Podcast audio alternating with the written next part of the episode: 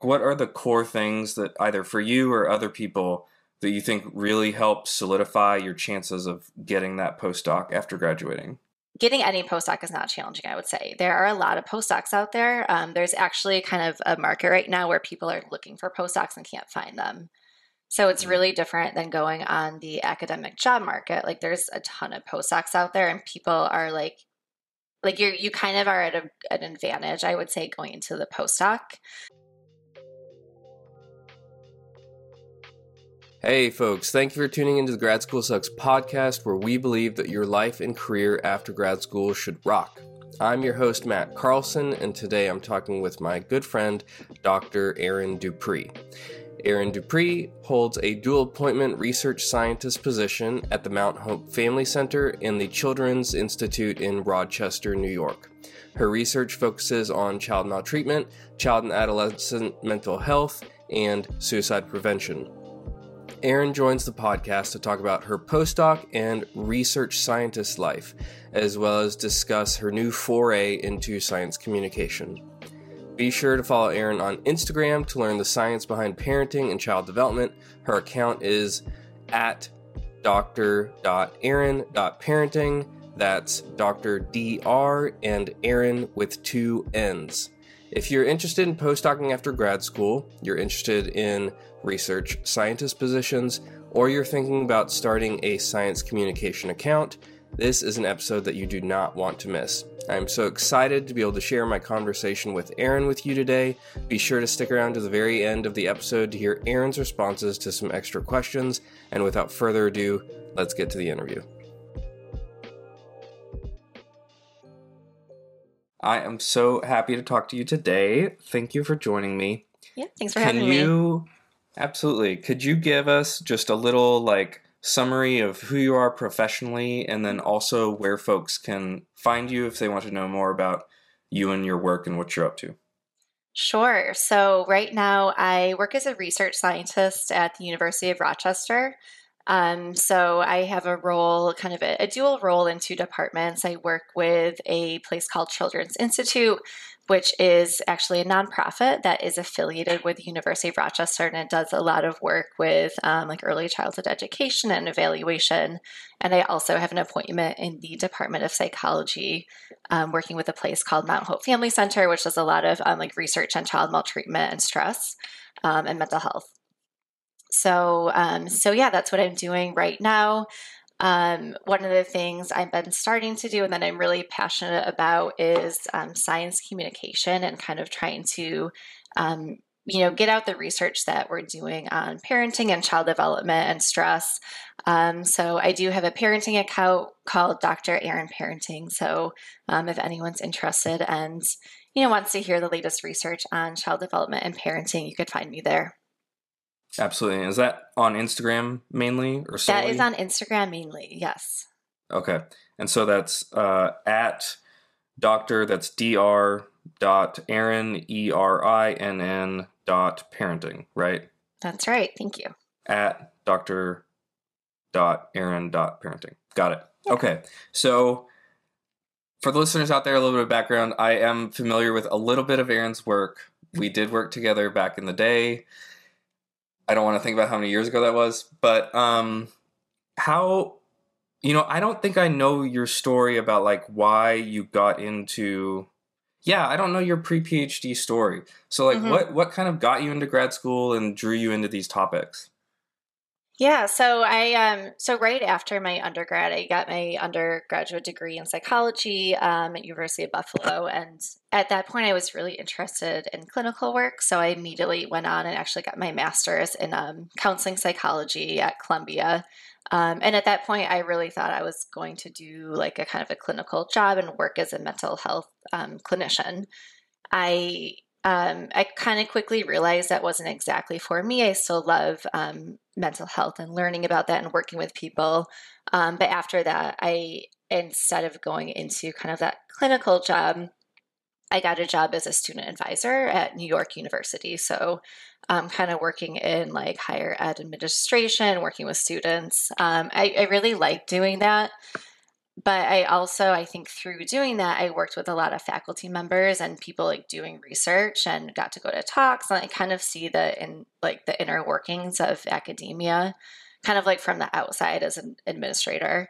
Um, and I think I kind of kept thinking like that's something that I would really like to do. Like I kind of want to be on that like faculty research side. That's something I think I could do. Like I know I'm good at writing. I, I like to do research. Like why not kind of go back and go for that?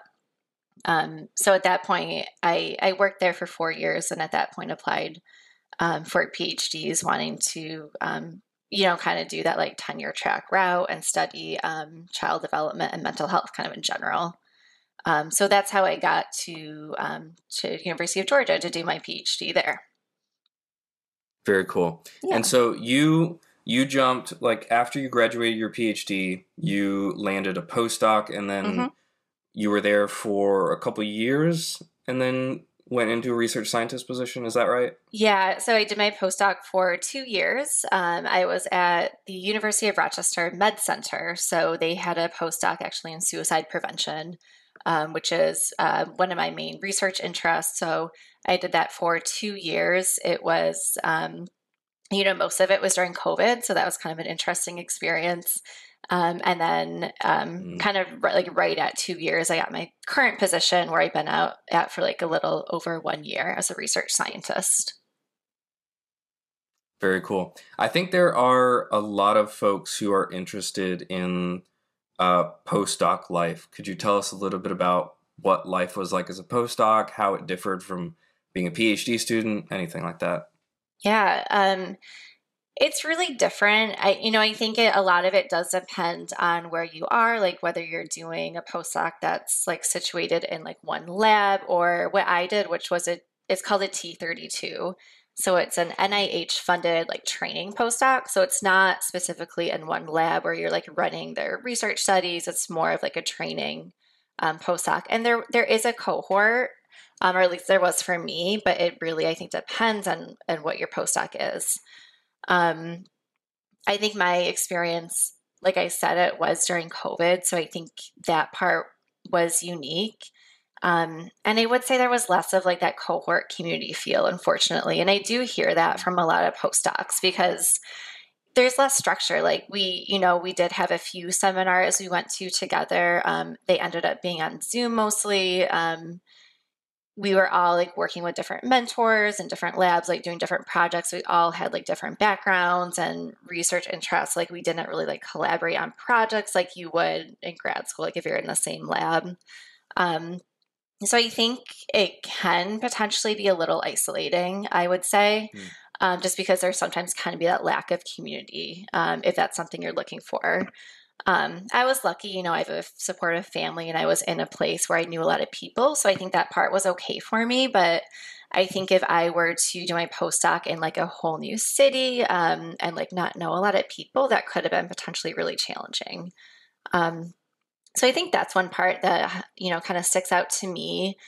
Um, and then I think the other thing that really stuck out was that you're really independent. I mean, I think this maybe goes back into like that kind of lack of like a cohort feel. Um, you know, I do, I had amazing mentors, um, and I still work with these mentors and they're still like constantly in touch with me. So that was amazing.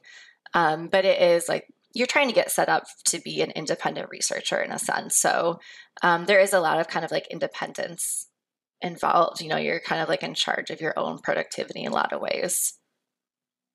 I don't know. Does that answer your question? Yeah, no, mm-hmm. absolutely.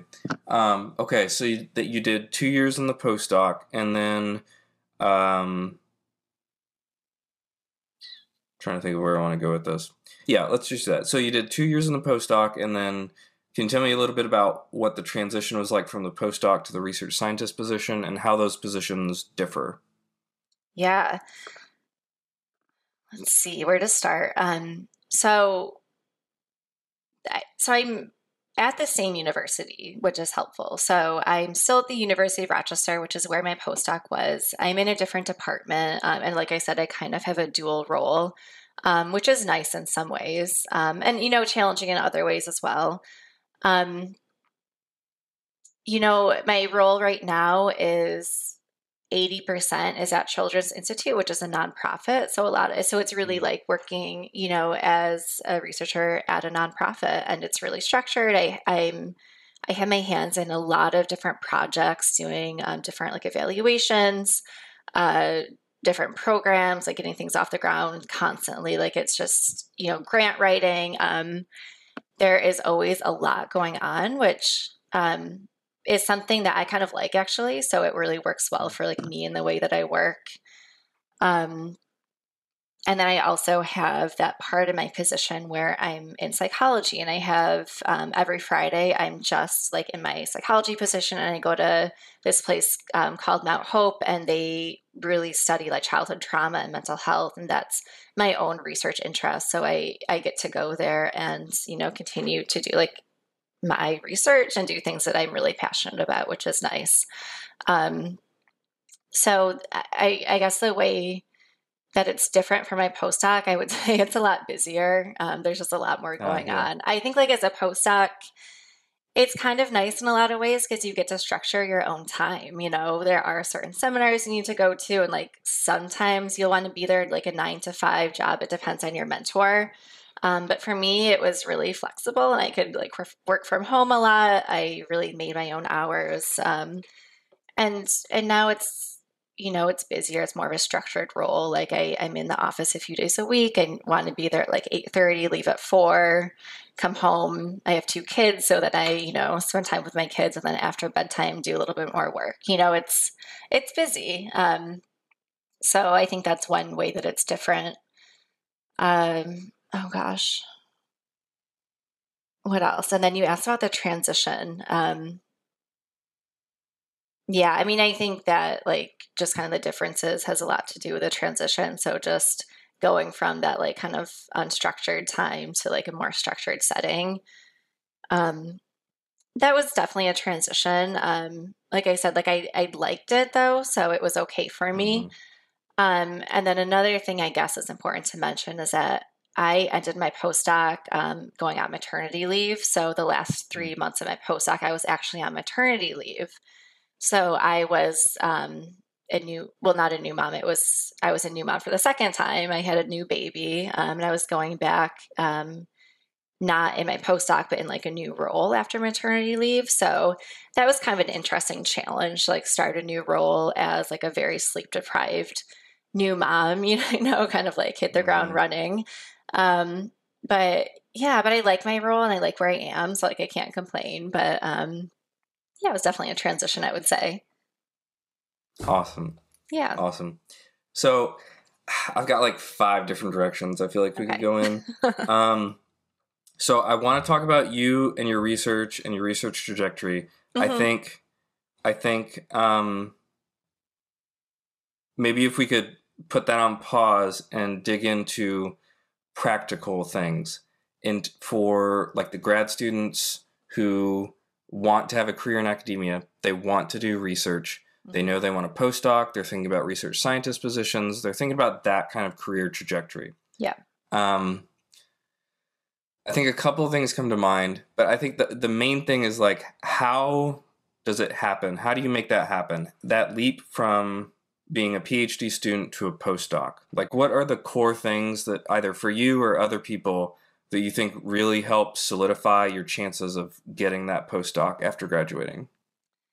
Yeah. So, um, so actually, it's getting a postdoc is getting any postdoc is not challenging. I would say there are a lot of postdocs out there. Um, there's actually kind of a market right now where people are looking for postdocs and can't find them.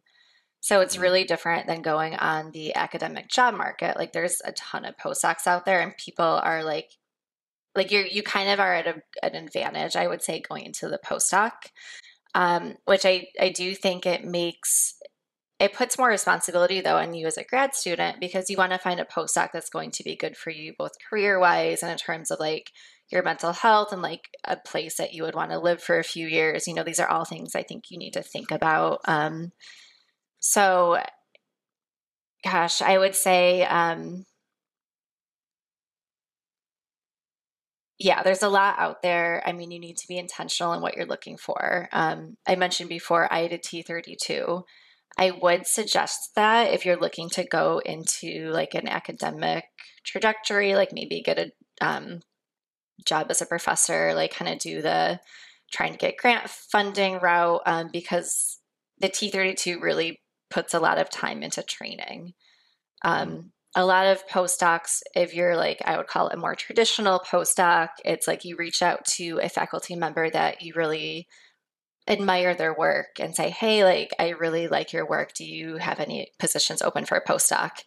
Um, and sometimes they will, and it's funded through like one of their specific projects. And a lot of times for postdocs, you might end up kind of being like a project manager for like an R01, for example. Um, and that's you know you're you're doing independent work and kind of getting the independence but you are in some ways also like a project manager.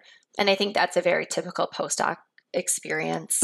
Um, but a, for me, in these, in my T32, and I think in other T32s, um, there's less um, responsibility in terms of specific project management, and it's more about like they just want you to get more training. Um, you can take classes. I actually didn't take classes. I did like some one-off trainings, um, but you can. You could um, you know, there's a focus on grant writing. I think that's really important. Um, so I think just like be very uh, thoughtful about what postdocs you're applying for. Um, and if you are interested in T32s, you could find them by going on um, NIH Reporter, which is a website um, that you could go on and just like search T32s and it will list all of them for you. So that's a good way to find them. Um, yeah, I don't know. Does that answer your question? Is there anything else I could no. answer specifically? Okay. No, yeah, I, I, I think that's totally helpful. Mm-hmm. Um, and I think uh, what else is gonna gonna go for? Do you do you feel comfortable sh- sharing like the salary ranges, like not your exact salary, but like mm-hmm. salary mm-hmm. ranges for postdocs in general, research scientist positions in general, mm-hmm. that kind of a thing? Yeah. So, um, so postdocs for the T32s and a lot of other ones, it's um, graded by NIH. So NIH has specific ranges for postdocs, and you could look on their website. Mm-hmm. It you know increases every year, like you know with inflation. It's um, I think like between forty to forty five thousand, maybe a little higher. I forget mm-hmm. exactly. So you know, coming from like your graduate student stipend, it felt great, but ultimately is like right. really not a great salary for someone with a PhD and experience. Um, so it's like livable usually, um, but mm-hmm. it's it's not great. It's definitely not like a long term something you'd want long term. Um, for like the research scientist job I'm at um, at University of Rochester, it kind of depends on your department, but usually starting at like 85 to 90 range. Um, mm-hmm. So it's similar to like what you would get if you were like a tenure track assistant professor in certain departments here. Um, you know, it's of course always like negotiable, but I think that's like what it would start at. Yeah, very cool. Yeah. And then, uh, do you have any any tips or takeaways in terms of like uh, the transition from the postdoc to the research scientist position? Like anything that people should look for or any uh, keys to like applying and and winning one of those positions? I would say, you know, networking is important. Um, I think it's a term that you hear a lot in like the business world and like I mean, I guess you talk about it a lot in academia about networking in terms of like who you're working with and like papers and everything. Um, but that's really what led me to this position. Um, my mentor knew of this position and I began like talking to them and just showed interest in working for them. And I had a few phone calls with the executive director and we were just kind of like getting to know each other. Um, and I was really interested in their work and she was interested in what I was doing. And it, it ended up just kind of being a match.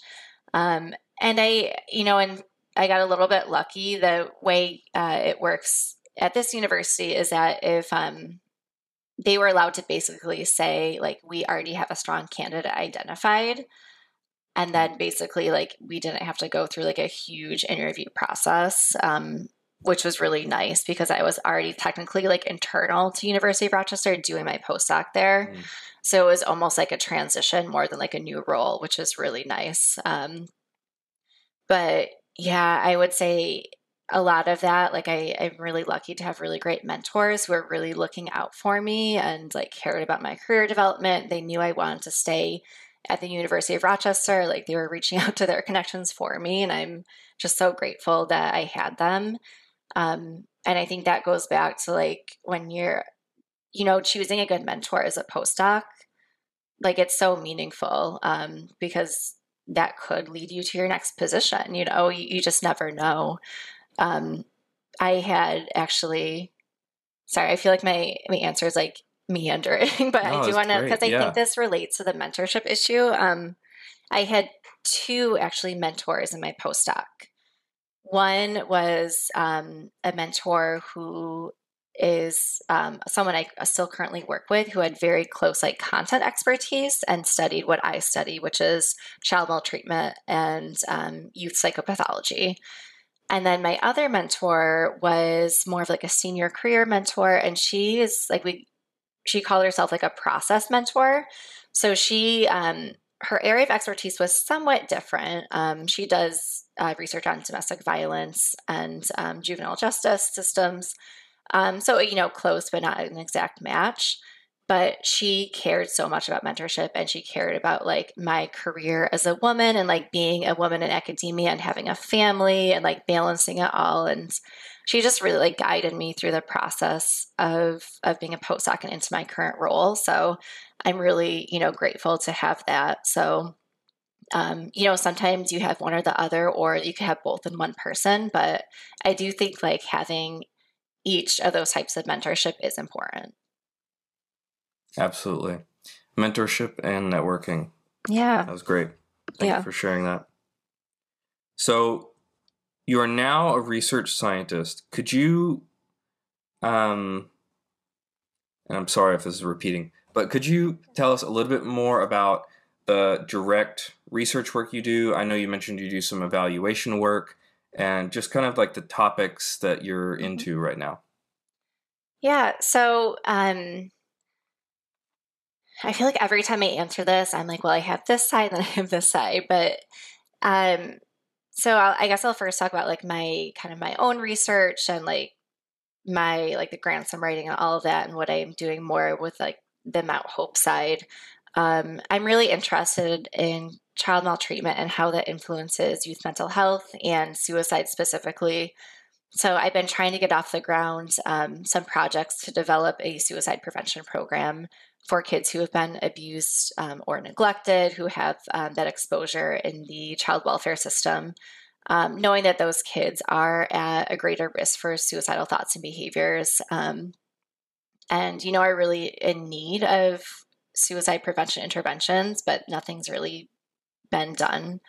Um, so I, I, have a few grants I'm writing and that have been submitted, trying to get like a pilot off the ground. So, um, so yeah, a lot of my past research, uh, past research has been um, very, I guess, what you call basic research, like looking developmentally, like these are the risk and protective factors. This is the developmental process. Um, right now, I'm trying to go a little bit more applied. So, what do we know from the developmental research that we've done on child maltreatment and youth risk behaviors, including youth suicide, and how can that inform a suicide prevention program? Um, and I'm also uh, more and more interested in community engaged research. So, like, well, how can we get a pilot off the ground that is like truly community engaged, that has people with lived experience, like really guiding us through the research process? So, that's another thing I'm really um, trying to do in, in my own research. So, that is kind of one side of it. I also have all of my projects that I do at Children's Institute. Um, they have kind of a portfolio of programs that have a lot to do with social emotional learning and early childhood education. So, for one example, I, I do a lot of work with um, kind of a large evaluation they do of all the preschools in the Rochester area. So, um, we, you know, it's a kind of a large urban school district, and we look at student outcomes, classroom quality, family outcomes, um, and basically do like a huge evaluation every year. So I'm the lead scientist on that, and uh, just published like a 70 page report looking at all of those outcomes together. So um, that's one example of something I would do for that Children's Institute work. Um, we have, yeah, we have a lot of programs at Children's Institute just looking at like social emotional learning and outcomes and just trying to, we are also really big about that community engaged approach. Um, uh, you know, and, and, equity, and like how can we be more equitable in the research that we do. So, um, just a kind of a, I don't know if the answers your question, but I feel like we have our hand in a lot of different, like more evaluation projects on that side. Yeah. What's your, um, I'm, I'm kind of getting caught up because I'm think whenever you talk about evaluation, I think about when I was a research scientist in Nebraska and we did evaluation and bring mm-hmm. back memories and blah blah. blah. Uh, so, what is your favorite part of your job right now? Oh, that's a good question. I I really love the people that I work with, and I like that it's very community engaged. So, um, mm. I guess going back to the example I was just talking about with the um, the preschool evaluations that we do, we have meetings um, every two weeks with our community partners, so people that you know leaders in the school district, uh, people who are working at childcare centers, people who are in policy, everyone that's kind of doing this work in our community around early childhood education. Um, and we talk about the evaluation, but we also talk about like what's going on right now in early childhood. And um, as you know, many of you could guess, it's kind of a mess right now. And there's like staffing issues and funding issues. And like after COVID, it's just really like a stressful time for everyone. Um, but, you know, knowing that, I guess, you know, it's kind of an important time to be doing this work. And I like knowing that mm. the work I'm doing can actually have more of an immediate impact. Um, you know, it's different than when we're working on like a data analysis and writing a manuscript for like a peer reviewed journal. Like that's really nice and all, but you seldomly see like the immediate impacts of that and like sometimes like i don't know people yeah. who reads that you know so i think doing this evaluation work at the nonprofit and like working in these contexts and with community partners um like the like I bring them results that are immediately actionable. They're, they're like they know the students and the teachers that these results are about, and they, you know, it's really impactful. So I really like that part of my work. Yeah, yeah, that's awesome. Yeah. What would what would you say the top like uh, three, four, five activities or categories activities that kind of make up your your day to day now as a research scientist? Like, what are those things? Um, the the first thing that comes to mind is meetings. We, you know, there's a lot of meetings. Um, meetings. I think, you know, and and sure. working. I think this might be this is academia, but also working at nonprofits. Like we have so many projects going on. Every project has a meeting, right? So, you know, that happens. Um, also, data analysis. You know, I do a lot of data analysis, um, which I love doing. So that's a great part of my work. Um, and you know, working with different types of data. I do like, you know, as you know, we did a lot of quantitative work in grad school and I still love that side, but, you know, working with qualitative data, even like working with different types of analysis um, has been great.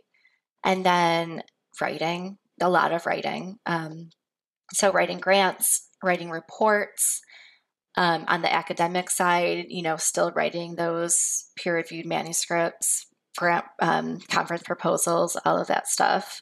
So I would say that those are the three big buckets. Absolutely.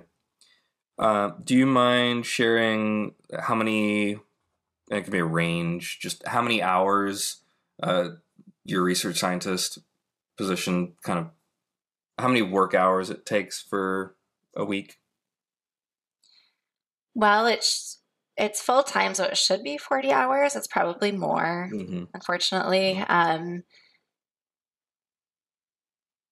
yeah, but I mean, not much more, maybe like 50. I don't yeah. know. Um, I try to be really efficient. I mean, you know, like having kids, it's like you need to kind of be efficient and like do the work you could do while they're in daycare. Um, so yeah. I usually, you know, I usually work from like eight or eight thirty, have like a strict four o'clock cutoff to go get the kids, and then you know put them to bed, and then I might do like an hour or two of work at night when they're in bed. I don't always like I don't need to, and I don't always do that. Um, but it just kind of depends on like what's going on.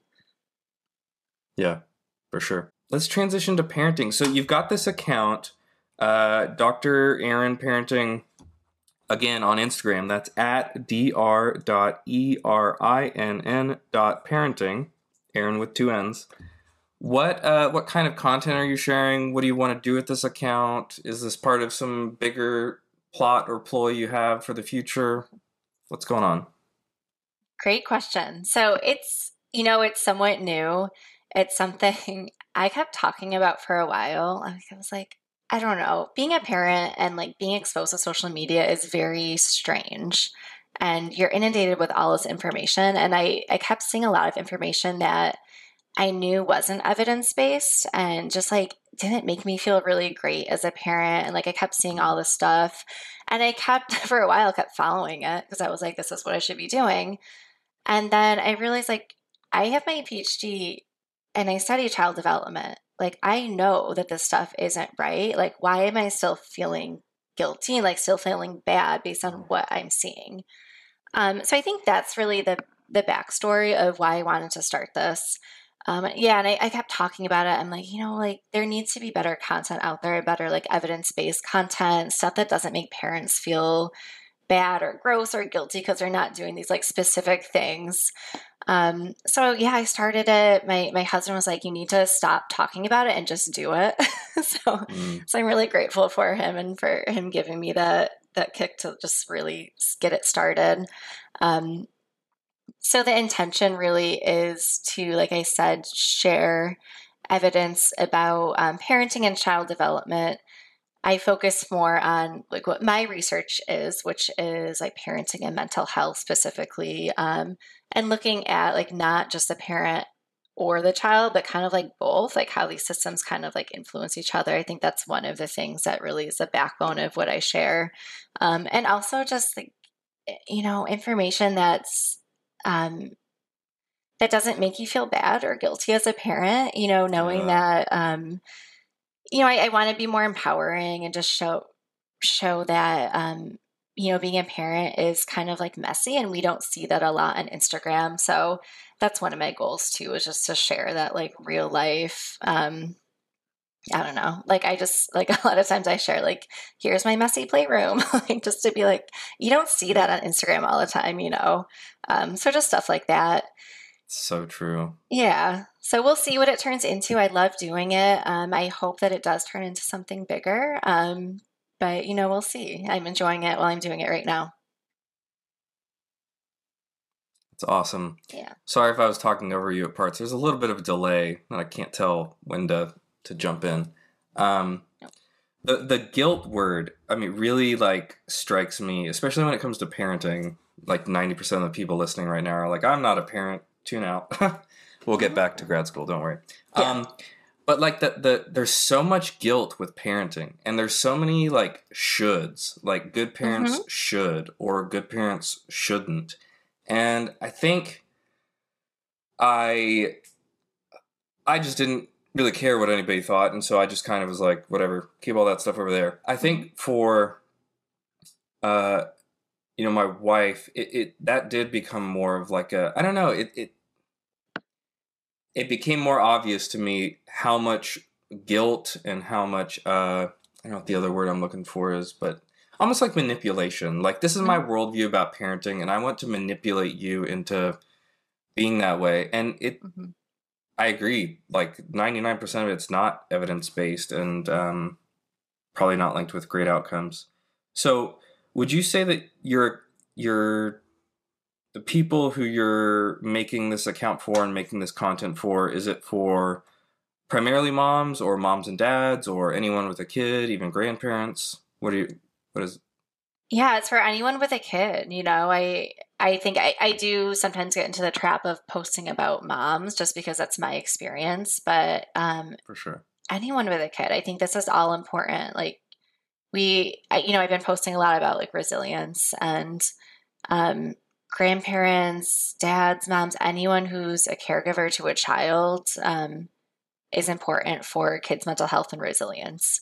So yeah, I think I think anyone needs to hear that message that if you're taking care of a child, if there's a child in your life, I think it is important to have some actual evidence based information and know the things that like actually really matter to kids, like which is like Mhm. just being unconditionally accepting and um you know being there for them being available to them. It's not about like the specific things that you say or do or like having specific things. It's more about like that relationship with them. So i just that's one thing i want to drive home Absolutely. Anything else you want to say about that account, its direction, anything like that? I don't think so. Um, yeah, I'm just, you know, sharing things I think are important and I'm, you know, just trying to do my best. It is creating content and then also having a full time job is a lot. So I'm trying my best to like Yeah. share where I can, but also share valuable information. So, you know, I might not be posting every day, but I, I do make sure that the things that I post are really well researched and evidence based. Yeah. For sure. Absolutely. And I and again, anybody who wants to follow the account, uh I will put it in the description Thanks. of this podcast episode so you can just scroll down in your app and click on it and go there. And also if you're listening, again, it's at doctor.erinn.parenting. Erinn is with two N's. Um I literally so I, I ran into it was it last week? I, I think I- so. Yeah. I don't know why I didn't see it before, but I saw it popped up and I was like, "Oh my god, it's Erinn!" Yeah. And uh, yeah, I was like looking over the content. I was like, one, it's encouraging and it's scientific, and it just like touched both, you know, the heart and the mind. Um, oh, thank you. and oh, where was I going with this? Oh, so this is going to be a little inside baseball, maybe, but Uh-huh. there's a lot of folks who want to be content creators. Do Mm-hmm. you um do you batch your content? Like, do you create a lot of it before and then like spread it out? Uh, I I try maybe in terms of the writing. I do try like Sunday night Mm. sometimes um, when I have time. Yeah, I think I could do a better job, and it would be helpful. Like the the weeks I do that, it's incredibly helpful. Um, so yeah, sometimes I'll like at least get the writing done, like the copy that I want to post, and like the next day, Mhm. like maybe there's like a few things I need to play around with the graphics. Um, but I, I do try to do that. Okay. But it's hard. just I mean, it's so it's so time posts are- consuming. Yeah. Yeah, it really is. And and your posts are like dense, like dense, dense posts. And uh I saw one and I was like, oh god, I would be on my phone for an hour just pecking if I was doing that. I'm sure you're not on your phone doing it, you're typing it Yeah. out. But well, I do a lot um, of it on um, not on my phone, but on like the desktop. Like I use the Mhm. desktop version of Instagram, and like I have a Google Doc with all like the Yeah. caption, right? Like it's, um, but yeah, I started posting like this content done stuff, and that is kind of the backbone of what I want to post, which is like this like learning more about the stress response system for example in the way that like is hopefully understandable but it's it's a lot. So i, I kind of realized that you know I, I can't do that every day. It's just not feasible Mhm. for me and my mental health right? Like i have to practice what i preach and like think about self-care a little bit too. So um yeah, Yeah. but it's fun. I like doing it at the same time. Yeah, that's awesome. Yeah. Um, well, again, uh, look at the um, the link in the description of this episode to get right over to that account. I would say, I think like one thing I would want to share is mental health during grad school and like the importance of thinking about that and like self care. I know like you talked Yeah. about that, like I listened to like with Quinty, you talked about that a lot, but I think that's really important. And I feel like that was a big Mm-hmm. part of like my experience. So I think that's Okay, fun. well, let's riff on that. What are your thoughts on uh, mental health in grad school? I you know, I think everyone talks about mental health and self care in grad school and doesn't necessarily practice what they preach. Um, mental health is so important. Um, and I think, you know, looking back at my experience as a grad student, I studied mental health. Um, I had a degree in mental health counseling. Like, and, you know, I, I talked about it all the time. Like, you need to practice self care, you need to practice self care. At the end of the day, I, I don't think I really did it justice and I was so stressed. I had insomnia for at least like two semesters because I was so stressed. I kept saying yes to projects. I I didn't know how to say no. I was, I think, a people pleaser. So, like, I wanted to do the best in every specific project. Um, and I think you really got to like self reflect on yourself. And mm. um, self care is more than just taking breaks and like going out on the weekend or getting a massage. It's more about, I think, like holistically how you're living as a grad student and like the projects you're taking on and like setting boundaries um, and like the relationships that you have. So, yeah, God, I think it's just so important because I think it can easily get away from us as grad students because we're just involved in so much and it's just like so um I think for me and for a lot of others, it's like so future oriented. Like I just got to do this and this, and I get I need to get to my dissertation. I'm just gonna like kill myself for these next few years to get to that position. Um, but like, don't do that to yourself. You know, you really have to take care of yourself. I would say. Um, yeah. So that's that's my advice. Yeah. Yeah. Fall. It's so easy to fall into the like I'll sleep when I'm dead kind of mentality. It's like, oh, I'll relax. Yeah. I'll slow down when I finish this. I'll slow down when I finish that. It's like you never slow down. You mm-hmm. just keep burning it on overdrive until you yes. collapse, and then you know you do whatever thing you need to do to get up from the collapse, and then you keep on going into it. So what yeah. do you what do you either for you know yourself or um, you know others uh, that you were around in grad school? What what bits of self care really mattered? Like, what made the difference for mental health? It's a good question. I think social support is a big thing. Um, I think for me, like having, you know, being in a relationship was helpful, but also having, and because I, I, know not everyone has that, but also, um, I had a lot of really good friends I could count on, and that I could kind of get away from like the day to day and all of the demands of grad school and just um, you know have friends and neighbors that I could count on and just have fun with and not always talk about like research and grad school.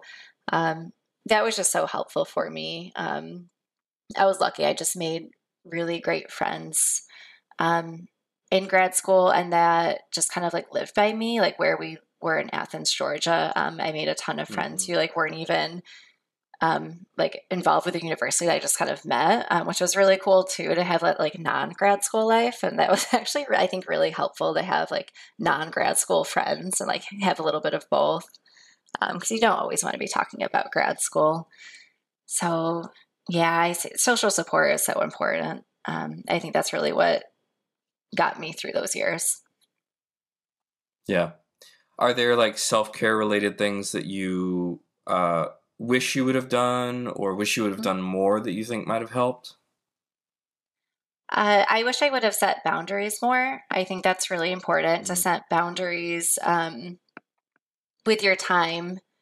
Like, you know, you can't just work all the time and um, you can't just take on every single project, even though, yes, it might be good ultimately for your career or whatever. But, you know, you need to kind of think about what it's worth. Um, so I, I think, yeah, setting boundaries, learning to say no. Um, and also what, you know what I, I think in grad school i feel i kind of felt the pressure like every time a professor emailed me or like every time there's a manuscript sent to me i was like i need to get this done in like 24 hours. I need to get this done. There's such mm-hmm. urgency in everything. It was crazy. And now it's like and i don't know if this is like having a, having kids or like just with age like nothing's really that important to just you know go crazy yeah. over like just take your time. You could respond in two days unless it's like super urgent issue. Like you don't need to do that whole edit like revision of a manuscript within 24 hours it gets sent to you. You know just i think there's just such a sense of urgency and i wish i kind of um, knew that i needed to like take care of myself and take care of my time a little bit more.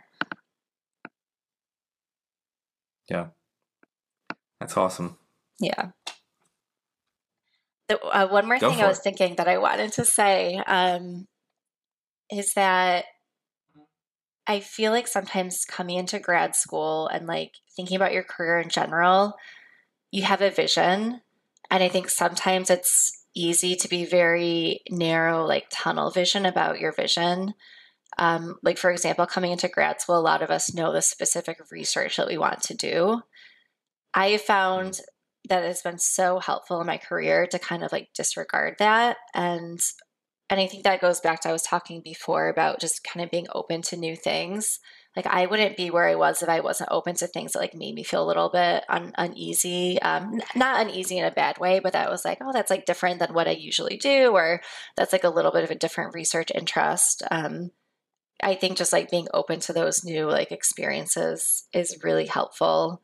Um, like I didn't think going to grad school that I would be a suicide prevention researcher you know, and I'm so happy that's where I ended up.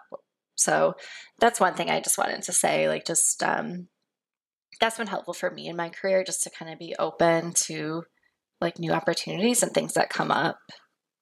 It's awesome. Okay.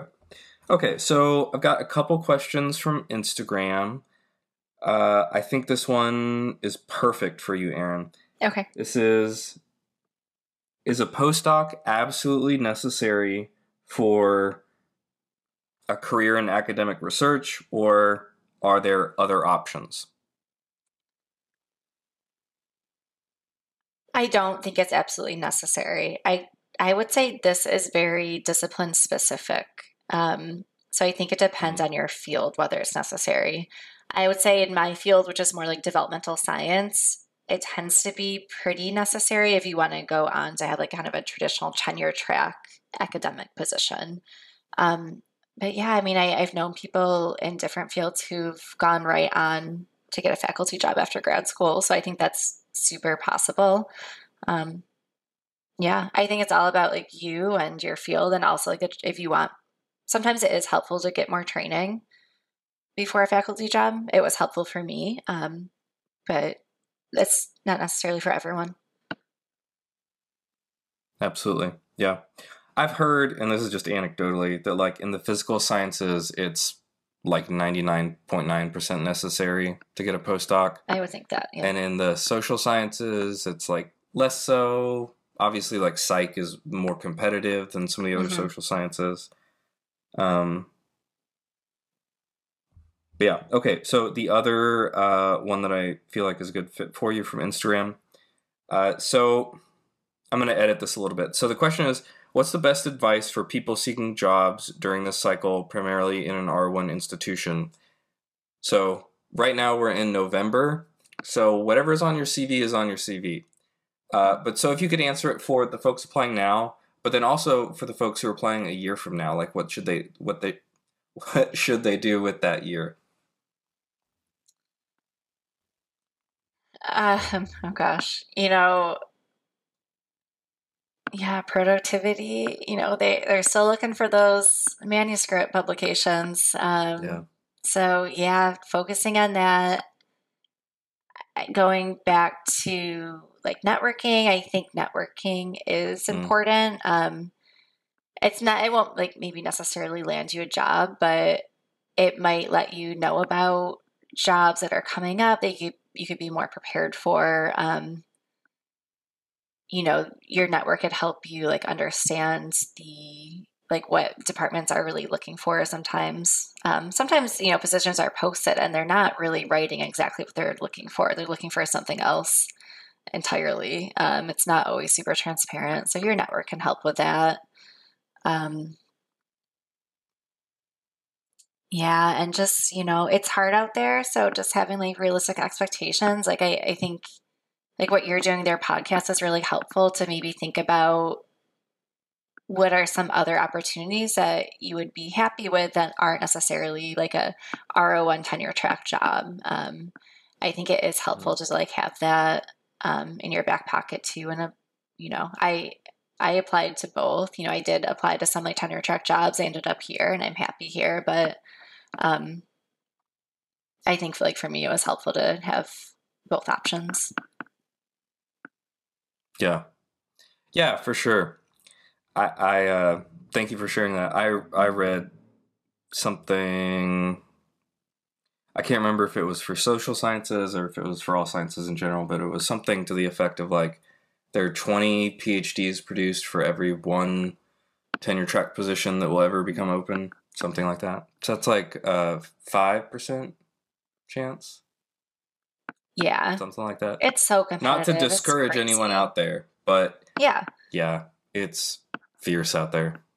It's so competitive. Um, I have heard that maybe jobs are rebounding a bit because obviously during COVID there was like the job market was mm. stale. Um, I have heard there's maybe some rebounding, like the job market looks a little bit better this year, so there maybe there's more of a chance this year. Um, but that's interesting. Um, you have a visitor. We can wrap things up. Hey, buddy. My son just came in. We have um, another podcast guest. Yeah. Um, yeah, I, I, actually just interviewed Ashley, um, and she told me oh, that there cool. are more HDFS posi- faculty positions than ever. That's what I've heard. Can you say hi? hey, buddy. All right. All right. We can wrap okay. this up, Erinn. I should probably okay, wrap this so up. Yeah. One thing that you think every grad student li- listening should do. Um, is this like just in general advice or about yeah. the job market? Yeah. General. Nah, general advice. Okay. Um, take care of yourself. No one's gonna. No one else is gonna yeah. look out for your mental health. Yeah. Self care. Yep. Yep. Okay. Well, everyone, go follow Erinn at uh, dr.erinn.parenting. Again, that's Erinn with two N's. Again, you can look at the description in this podcast episode to find a link to there. Erinn, are there any other contact details you would want to share if people want to follow or contact you, or do you just want them to go there? Um, I think just going to my Instagram would be great. Yeah, yeah. Well, thank you, Erinn, so much for coming on the podcast. It was a pleasure to talk to you. Oh, it was so nice to talk to you too. Thank you so much. All right, I'll talk to you later. Bye. Folks, thank you for tuning in to the Grad School Sucks podcast. I hope you got a lot out of my interview with Erinn today. It's awesome to hear about her life as a research scientist and see what she's getting into with her new science communication account. Be sure to check out the description of today's episode for a link to Erinn's science communication account on Instagram. Again, it is at dr.erinn.parenting, and that's Erinn with two N's. If you did enjoy today's podcast episode, please consider leaving a review on your podcast app. It does mean a lot to me as a content creator when folks leave reviews for the podcast, and it helps others find the podcast as well. As always, I'm your host, Matt Carlson, and I look forward to bringing you another great episode next week. As promised, here are Erinn's responses to the bonus questions. See y'all next time. Erinn, the first question what is your spirit animal? Um, oh, that's a good question. Um, I always think my spirit animal is um, my dog, Zuzu, who's a Labrador retriever, because um, she gets like half of her life, she's really, really excited about things and like cannot stop moving, has so much energy. And then the other half of her life, she just likes to kind of like sleep and chill out. So that's kind of like me. I'm either like a hundred percent or or like nothing. I'm like, you know, one or the other. Um, and you know, we both love food and eating and taking naps and those things. So yeah. That's what yeah, I would say. That's awesome. Yeah. what do you think uh, your friends and family would say that your superpower is? Oh, um, what would they say? Um, Or what do you think it is? Either one. Yeah.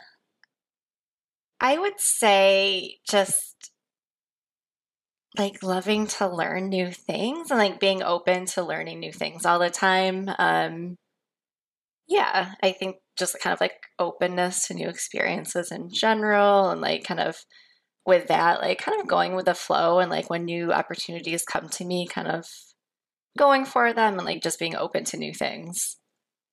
Yeah, for sure. And then last warm up question. Um, if you could snap your fingers and go anywhere in the world, anywhere you want to, but it had to be the same place every time, what place would it be? Oh, I could think of a lot of places. Um,